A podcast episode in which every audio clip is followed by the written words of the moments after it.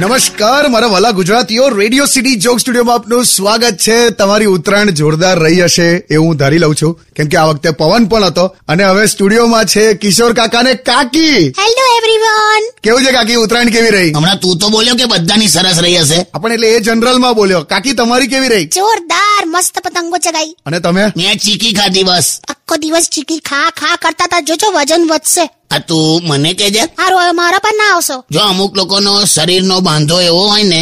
કે ગમે તેટલું ખાઈને વજન ના વધે માર જેવું બે તું તો ઓનલાઈન જલેબી જોઈ જાય તોય તારું દસ કિલો વધી જાય છે જાઓ ને યાર પતંગની વાતો ચાલે છે ને પતંગની વાત કરો તમે તો અગાશીમાં રહેતા જ નતા આમ તેમ બસ બધે ફર ફર જ કરતા હતા એવું જ હોય પતિ હોય ને પતિ એ પતંગ જેવો જ હોય તમે સેટ ઢીલ આપો એટલે આગલી અગાસીમાં જ જતો રહે ચૂપ રહો હવે આગળની અગાશીમાં કોઈ આઈતી સુવર્ણા કરીને એની સાથે ખબર નહીં શું કરતા હતા કશું કરતો નહીં મને કઈ આવડે પતંગ ચગાવતા હું કઈ વાતચીત કરતો હતો તો તમારી વાતચીત એટલી બધી વધી ગઈ કે સાંજે પાછા તમે એને ઘરે મૂકવા જવાના હતા તો કાલી આવે ને આમ જ પૂછ્યું હવે મેં કહું કે ચાલો તમને હું એ ડ્રોપ કરી દઉં એમ પણ પેલીએ મસ્ત જવાબ આપ્યો ને તમને કે હું અજાણ્યા વ્યક્તિ સાથે બેસતી નથી હાલ હવે કાકા આવો જવાબ આપી દીધો તમને હા મને કે હું અજાણ્યા વ્યક્તિ સાથે બેસતી નથી આવું બોલીને પાછી એ રિક્ષામાં બેહી ગઈ જાણે રિક્ષાવાળો એના ફોઈનો છોકરો હોય